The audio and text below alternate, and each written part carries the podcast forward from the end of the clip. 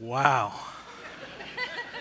I thought something else was going about to happen. I, I don't know about you. Um, so again, Christmas is one of my favorite times of the year, not just because of all the, you know, the birth of Christ and everything you expect a pastor to say, but I love the, the eating from Thanksgiving all the way through to New Year's, Christmas Day, National NCAA Men's Football Championship, Super Bowl. Just I just keep extending it, right? Um, but uh, and then during this time of the year, it's one of those deals where I have there are certain traditions that we kind of have in our household, and that movie is one of my favorite movies of all time. Uh, there's a scene that didn't make it to you guys that I think is hilarious. I, I, don't have time to go into it, but there's so many funny scenes. And I think part of it is is because I grew up with a younger brother, and, uh, and, and I think I identify with Ralphie in a lot of ways of like, this is what I want for Christmas. I mean, any, I mean, I grew up, I'm a kid of the 80s. So I was, I was born in 71. So I grew up in the 70s and the 80s. And I remember like, you know, like catalogs, J.C. Penney catalog or Sears and Roebuck, remember that? Or service merchandise. Anybody remember service merchandise? Take me back. All right, so anyhow, so you could like go through and pick out what you wanted and all of that kind of a deal. And, and it's just one of those things where like I, so the, the Ralphie wanting the, the Red Ryder BB gun with all the specs, I was that kid so in, in, in growing up in elementary school, we, would, we did all kinds of stuff. But one of the things that we did was we loved bicycles. I mean, because bicycles, when you got your first bike, it was freedom. You could go where you wanted to go. You could kind of do what you wanted to do. And, uh, and so, and in that, in the, in the late 70s, early 80s, that was like a really big culture for a thing called BMX and BMX freestyle. And if you don't know what that is, you can Google it another time. But I wanted this Schwinn. Anybody remember Schwinn bicycles? Yeah, they were made in America back in the day. So Schwinn bicycle. So it was a Schwinn Predator P2000. It was a 4130 chromoly frame and forks with Dia-Compe brakes, Shimano freewheel system with Skyway Tuff Wheel 2 rims, gooseneck uh, uh, seat post. So, a matter of fact, I found a picture and this, is, this was my Red Ryder BB gun back in, I think, 1980. That was it in all of its glory. And I remember waiting for this bike. I remember asking for this bike. I remember praying for this bicycle, right? And, and, um, and so you guys can take that down. It doesn't mean anything to you, but to me, that was like, ah that was the holy grail of everything that I wanted. Do you remember, like, at Christmas time, there was something that you wanted, something that you were, like, in love with, something that you thought about, something that you dreamt about? It was this if I could just get this, if I could just have that, if I could just. Well, I, I, think many times that that's true. And as we get older, we kind of uh, not do that as much, or it's not quite as much as what it used to be, or and, and, and not to be too overly spiritual, but, but the truth of the matter is, is that uh, if you have your Bibles, I'm going to be in 1 John chapter 4. Sorry, I should have said that a couple minutes ago. 1 John chapter 4. But the truth of the matter is, is that when we talk about Christmas and we talk about things that we want and we talk about things that we love, like Ralphie loved the Red Ryder BB gun, like I loved that Schwinn Predator P2000 BMX freestyle bike we're all wired to love. We're, we're all wired to love. If you take a note, you can write that down. We're, we're all wired to love. we this is how we're made. So when you see something that you want, when you see something that you desire, when you see something that you kind of latch onto, where does that come from? Everybody has that. Everybody's wired that way. Everybody, and it's different for all of us, and at different seasons in life, it's for all of us. I wish all I wanted was a BMX freestyle bike. I'd probably break my neck at this age. But, but I mean, I wish that was it. But, but the truth of the matter is, we're all wired that way. And I just want to walk through this passage in 1 John chapter 4. I'm going to read verses 7 through verse 15 as we kind of walk through the message today. But verse 7 says this Dear friends, let us love one another, for love comes from God. Let us love one another because love comes from God. So we understand, John tells us, hey, God is love. We get that. And he unpacks that beautifully in this book. But you and I are created in his image and in his likeness. And so, therefore, because God is love, we are made in God's image and God's likeness. You and I are made to and made for love. We're hardwired to love. We're hardwired to have that. Brene Brown, the author, says it this way We are biologically and, connective, and kinetic, excuse me, cognitively, physically, and spiritually wired to love, to be loved, and to belong. It's how we're wired. Sometimes it gets hung up on things, which is really not what it's for, but it gets hung up there. But and sometimes it gets hung up on relationships, which is part of how we're wired. But but but we at some at the very base, at the very internal, at the very inmost, it's about who we are and, and where we're from and why are we on this planet. And ultimately, it turns to a creator. Ultimately, it turns to God. The question is not, do you love? The question is, what are you directing your love towards? So ask a question this morning Is it a sports team? Is it a hobby? Is it another person? Is it, for Ralphie, it was the Red Ryder uh, BB gun. For me, in the sixth grade, it was that bicycle. What is it for you? Today, what is it that your love, that you're directing the love that you have, the love that you have inside of you, what are you directing it to? And I think that's a great question to ask ourselves from time to time.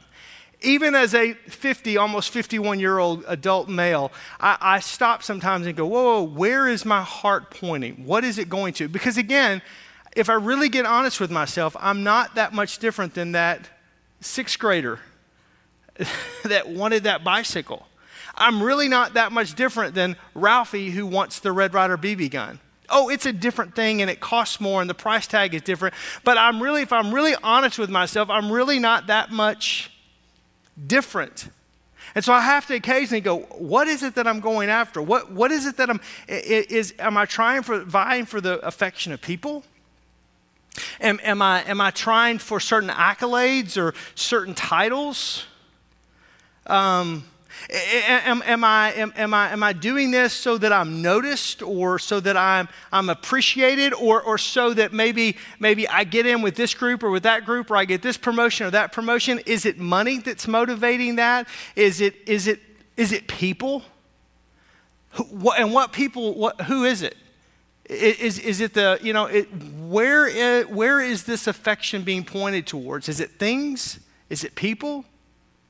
And, and I, I don't mean to really kind of play the God card on you, but, but, but, but how much time do I really try to spend getting, receiving, having, focusing on, obsessing about the love of God in my life? Because it's so so easy in this world in which we live in, where we have disposable incomes, where we've got discretionary time and spending, where we've got choices and options for our love to be in so many different places. There are a lot of things that are vying for our love, and we've got to be careful. Because the second statement I want to make that comes from John is misguided love will bring grief.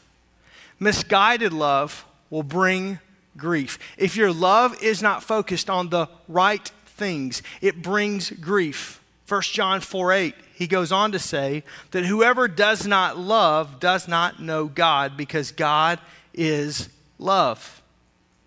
Everyone has this capacity for love, but true love only comes from the source of love, which is God the Father, according to, according to the Bible. We see this in, in an encounter. This isn't a parable. It's important to, to remember this, but because in Jesus' life, he does these parables, these stories with meaning. And so he teaches all of this. But there are these encounters and one is the rich young ruler. And sometimes, if we're not careful, we think, oh, well, that's just a parable. No, it was a real thing that was happening. Jesus was going from, from the synagogue and he was going from teaching and from healing people and he was going through it. And, and, and this rich young ruler comes and he approaches Christ and he, he wants to, well, how do I inherit eternal life? How do I have this? What do I do? He's so consumed, but he's misguided with the love because he wanted the blessings over the blesser. And in Matthew's Gospel, chapter 19, verse 21 and 22, it's going to be on the screen. Jesus answered, If you want to be perfect, then go sell your possessions, give to the poor, and you will have treasure in heaven. Then come and follow me. And when the young man heard this, he went away sad because he had great wealth. Think about this just for a second. He approaches Jesus. He has everything in the world. He has everything that money can buy. He's a rich young ruler. We don't even know his name. We just know that he is known so much for what he has that his name is not even important at this point. Have you ever been around people like that? Oh, that they they own such and such. Their family is such and such family they are the ones who own this franchise or they own this store or they own this business or that's the namesake. That's the grand, his grandfather is the guy that owns all of these.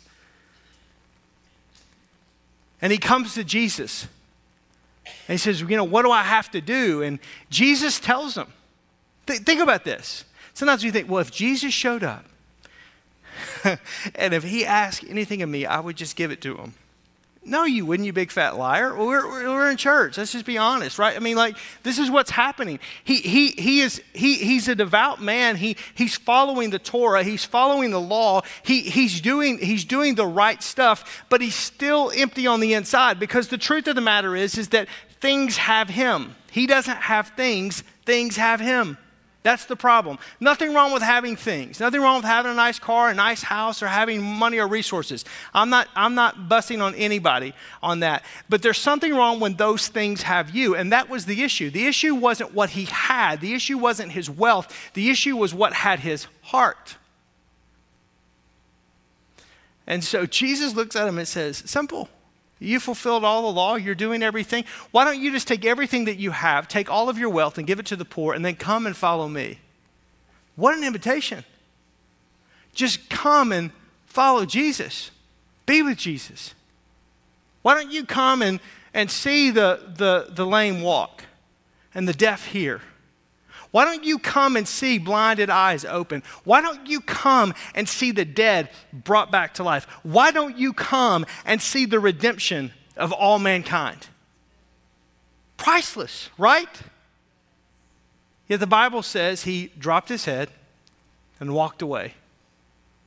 Why? Because the deal is, is that he was looking for the blessings, not the blesser. And, and we, if we're not careful, there are times when God invites us into opportunities to walk away from stuff, to walk away from the love of things in order to do something that is a greater thing, that is a greater opportunity, that's something that, that money cannot buy. And, and the Lord is inviting you, and he's inviting me into a deeper relationship, and he's inviting us in, into something, but yet we push away and we push away. And there's warning signs.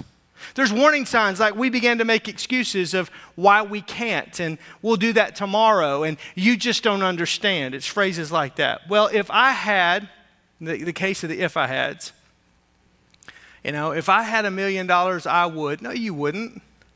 Because you're not faithful with the 10 that you've got in your pocket now. How will you be faithful with the million that God would give you? The Bible says very clearly if you're faithful with little, God makes you ruler over much. The way to the master's chamber is through the servant's quarters. Jesus says if you want to be first, then you've got to be last. If you want to be served, then you must serve. If you want to receive, then you've got to first give. It's counterintuitive. But there are these warning signs where we make excuses about why we don't and why we can't and what we can't do. Our behavior becomes questionable to the point of well he used to do or she used to say or they used to but they don't any and they and i notice that they're not and I, and this used to be something and that you know they used to be here and the, they used to be involved with this but now not so much and they used to be faithful here and faithful but not so much and it becomes questionable. And and and, and then there's there's these warnings that, that that come out like ralphie's mom and his dad you're going to shoot your eye out. That's one of the favorite things in that movie because if you get this BB gun, you're going to shoot your eye out. 1 Timothy 6:10 says, "For the love of money is the root of all kinds of evil." For some people eager for money have wandered from the faith and pierced them, themselves with many griefs. Now notice this, it doesn't say that money is the root of all kinds of evil. Money in and of itself is benign. It, it has no power. The only power that money has is that which you place on it. It's the love of money. It's the love of. It's the asphyxiation with. It's the preoccupation with. It's, it's the focus upon. That's what brings about the evil. Money in and of itself is just a commodity in which you buy and sell and barter and brokerage what it is that you need. It, it, it's, it's, it's, not, it's not the money that's the evil, it's the love of money. And, and it's the eagerness and it's all of this. And, and again, th- this verse is speaking specifically about money, but loving anything over God can cause us to wonder and in time experience grief. And if you look at the story, don't mean to be too theologically deep, looking at a Christmas story, with Ralphie and the Red Ryder BB gun, that's exactly what happens. The exact thing that he longed for, it came with grief because I don't mean to spoil the story, but he almost shot his eye out. The third thing when we talk about this is that when we talk about love, is that aligned love brings salvation. Misguided love brings grief, heartache, pain. But aligned love brings salvation. Just think about that just for a minute before I go into the rest of 1 John chapter 4. This love, this ability that you and I have to place affection and focus and desire upon something or someone has the ability to bring great blessing into our life, even salvation, or bring great pain and great grief into our life. The difference is the object that we're focused upon. The difference is the motivation of the heart. The difference is the thing that no one else knows except for you and God. 1 John 4 9 and 10, he says this This is how God showed his love among us, is that he sent his one and only Son into the world that we might live through him. Look at verse 10. This is love you want a definition for love? Here it is. This is love. Not that we love God, but that He loved us and sent His Son as an atoning sacrifice for our sins. So, what's love? Love is that God loved us, sent His Son for our sins. God loved us, sent His Son for our sins. Meaning, love is nothing about me, love is about and, and what God's saying is, this is not about me. This is about you. This is, this is about you. This is about your betterment. This is about your empowerment. This is about you. And this, and I'm going to give you the most precious thing that I have, God says, my one and my only son. So, because of you, not because of me, I'm going to give you all that I have, not just some. I'm going to give you all. It's the difference between Cain and Abel. One gave some, the other one gave the first. He gave all of the first harvest. There's a difference there. And in life, many times when we come before God or when we want to go, well, why can't I have this deep seated love? Because we want to give some and not give all. And God says, hey, this is what love looks like that I'm going to do for you, not for myself, so it's selfless. And I'm going to give all, not just some. And I'm not going to give it for my benefit, but for your benefit. And something happens when I begin to, for someone else, give all that I have for their benefit and not for mine. That's when love fills my heart. And that is mentally, uh, cognitively counterintuitive to how our brain is hardwired because we would think that in order to, we're trying to get something that we need to acquiesce something. We need to, we need to gain something. We, we, we need to grab a hold of something. But the truth of the matter is, is the way that the Creator has created you and I, the creation, in order to receive the love that we're looking for, we've got to give that that's the most precious thing to us away. This is why love brings salvation because God shows us this example that true love is God giving us his one and only Son while we're yet in our sins. That's when Christ died for us. And how do, how do, what do we do? Then we give our one and only life unto the Lord because he first loved us. We in turn give him our one and our only life, and, and, and we surrender that to him. And in giving our life away, we truly find life. It's counterintuitive. Because you think, man, I, I want this world. I, it's a rich young ruler. I want to get everything. I want to have it all. I want to do this. And so it's more, more, more, more, more. But the truth of the matter is, is that the way to find true love and fulfillment and contentment is less, less, less, less, less. Less of me, more of Him. Less of stuff. Let God fill me with things that are, are eternal and not just temporary. It's not about pursuing. It's about, it's the same way in a marriage. You want to have a great marriage, it can't be about what you want, it it's got to be about what your what your spouse wants. It's about a focus not upon yourself, but upon your spouse. You want to you, you, you want to have kids that love you, then focus not on giving them what they want, but what they need, and upon attention with them, and attention upon them, and investing intensely into their lives in order to help them grow. You want to have a great relationship, you focus on how do I help that other person? How do I serve my fellow man? You want to have a great company, it's not about being the boss, it's about how do I serve people? How do I help people? How do I help people get to the top of the mountain. Not everybody wants to go, but to those that want to go, I'll be a Sherpa and I'll help you get to the top of the mountain and I'll help you ascend the mountain because it's not about me, it's about you. And it's this, and when I do that, all of a sudden, all the things that I'm looking for begin to come to me. That's love. It's not the Red Ryder BB gun. It's not the BMX bicycle. It's not the you fill in the blank. It's me depleting myself See, a, a Christmas story, the movie, it's all about the all consuming love of things. But the Christmas story, the story that we read in the Gospels, is about God's all consuming love for us. True love is not about me at all, it's about you. True love is not about me at all, it's about Him. True love for God the Father is not about Himself, it's about us. For God so loved the world that he gave. 1 John chapter 4, verse 11 through 15, and I, draw, and I kind of landed the plane. Dear friends, since God loved us, since he so loved us, we also ought to love one another. For no one has ever seen God, but if we love one another, God lives in us. And his love is made complete in us and this is how we know that we live in him and that he is in us, is that he's given us his spirit. And we have seen and testified that the Father has sent his Son to the Savior, to be the Savior of the world. For if anyone acknowledges that Jesus is the Son of God, God lives in them and they live in God. So, what do you love today? What are you crazy in love with today? What are you obsessed with today? What's the object of your affection today? What do you want?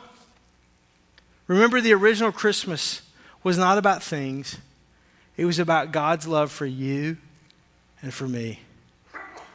And we need to make sure in all of our getting and all of our going that we remember to share the love behind this Christmas story is a father who so loved his children that he gave not some, but all. And I wonder how different our lives would be, our communities would be, our world would be if we, the creation, tried to imitate the Father, the Creator, the Lord, God, and acting the same way He did towards us. And that is not about me, but about you. Not my will, but your will. Loving one another so much that we as a creation imitate the love of the Father to give what we have to help this person or that person, minister to this need or that need. Give of, I'm not even talking about money, I'm talking about of ourselves. Like this next week, as you go throughout your holiday week and you're shopping and you're coming and you're going, Make, make it a, a, a try something. Just uh, what does it look like if you just smile at every person that you see? But I don't know them. I, I get it. Just, just smile. If, if the opportunity has and presents itself that you lock eyes long enough that say, Hi, how are you? good morning, good afternoon, good evening. With, with, with the person that comes to wait at your table or the person behind the counter, the person that you're interacting with at the gas station or the barista at the coffee shop or whatever. They're rattling off, you're rattling off your order, and they're rattling off whatever, but you just stop for just a moment just to lock eyes with them and say, Hey, how are you doing today? Hi, how are you? Thanks, I'll have a. What, what, what happens in those moments? Because we're all going and doing so much stuff, but there's a lot of people in our world that are so consumed with things. What about the things that are most eternal? Only two things are eternal God and His, and his Word. God's Word and, and people. That's the only two things that are important that, are eternal. And I just wonder if that focus goes off of me and goes on to that other person. I just wonder what happens in those moments. And I'm not trying to be all touchy feely, but, but, but really be honest. But in those moments where we just let the Holy Spirit work through us to touch somebody else. And we quit worrying about what we're trying to do, what we're trying to accomplish, where we're trying to go. And we just say, you know what? Today I'm just going to smile and I'm going to try to connect with people. I'm telling you, just, just try it. And at first, you'll have people that'll be grimsome. You'll have people that'll be all ball humbug. And you'll have people that are just giving the, the Wisconsin hello, which is this. Right? but eventually, you'll find someone. It's downtown, and a group of guys were in town, pastors from all over the U.S. We hosted an event because everybody, I don't care if you're a Packer fan or not, everybody wants to go to Lambeau Field and everybody wants to see the Green Bay Packers play. Everybody. So we were able to put together an event to raise money for missions. I think we raised, I think with the guys in that room, it was close to a million dollars. And just said, hey, what, what could we do if we did something? And so we were there doing this event, having this in town, and we were staying at a downtown hotel. One of the guys told me this later. He said, I, I was, was at the, the coffee shop. We'd stayed there two nights, and at the little coffee shop at the hotel. If I said the name of the hotel, you would know. If I told you where it was, you'd know exactly, just right here in our city. And he said, I, the, the gal the first day, I just noticed she was a waitress and she's getting the coffee and she's doing this, and she just, she's sweet and she's, she's, she's kind, but just, there's just something there. And it was like the Holy Spirit just kind of nugging, just kind of tugging on my heart, just kind of nudging me that I just, so it's whispers of the Holy Spirit. and he said, I'm just there and I'm like, okay, so I just kind of, I just kind of prayed for you know, just kind of under my breath. And, but the thought didn't go away. And the next morning I go back down and there she is again. And she's, she's very kind, but just, I could just tell there's just something that's, he said, So the Holy Spirit just spoke to my heart that I was supposed to do something financially. I was going to leave her a tip. This is just a couple weeks ago. He said, So I left an insane tip. tip. He said, I just don't do this. I'm not one of these kind of guys. I don't do any of this. And I just, I just, I just felt like this is what I was supposed to do. God will get it through you. He'll get it to you if he can just get it through you, right?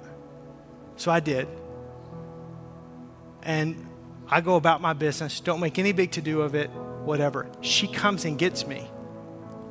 And tears are streaming down her eyes, her face. And she said, Why did you do that? She said, I'm a single mom. I didn't know how I'm going to make this has been one of the most difficult years of my life. I'm doing everything that I know how to do.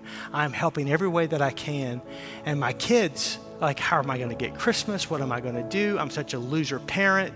All of this is going on in my mind. And he just said, Ma'am, I'm a follower of Jesus.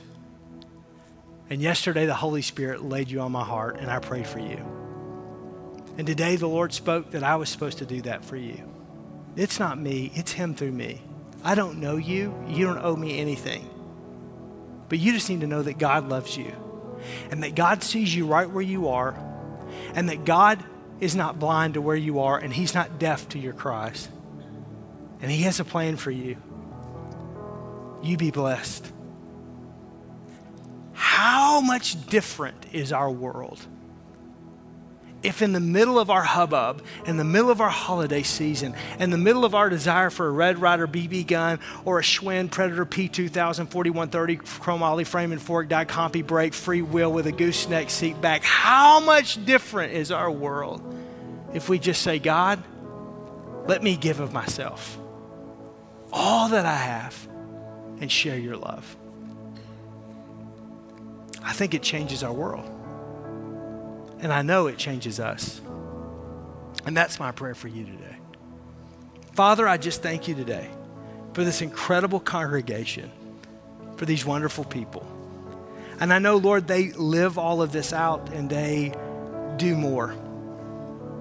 When we get to heaven, we'll truly see all that you've done through these wonderful people. But I just pray, God, in this season, turn our attention, turn our eyes, turn our focus away from ourselves and our wants and our needs, regardless how poor or how blessed we are. And help us to focus on ministering to the needs of a world that need you. Help us, Lord, to be faithful with that little or that much that you put into our hands. Help us to love the way you love, Jesus. Lord, the way you love because love comes from you, your word says, God. Love is you, is what your word says, Lord. So let that of you that's in us flow to a lost and dying world. In Jesus' name I pray. Amen.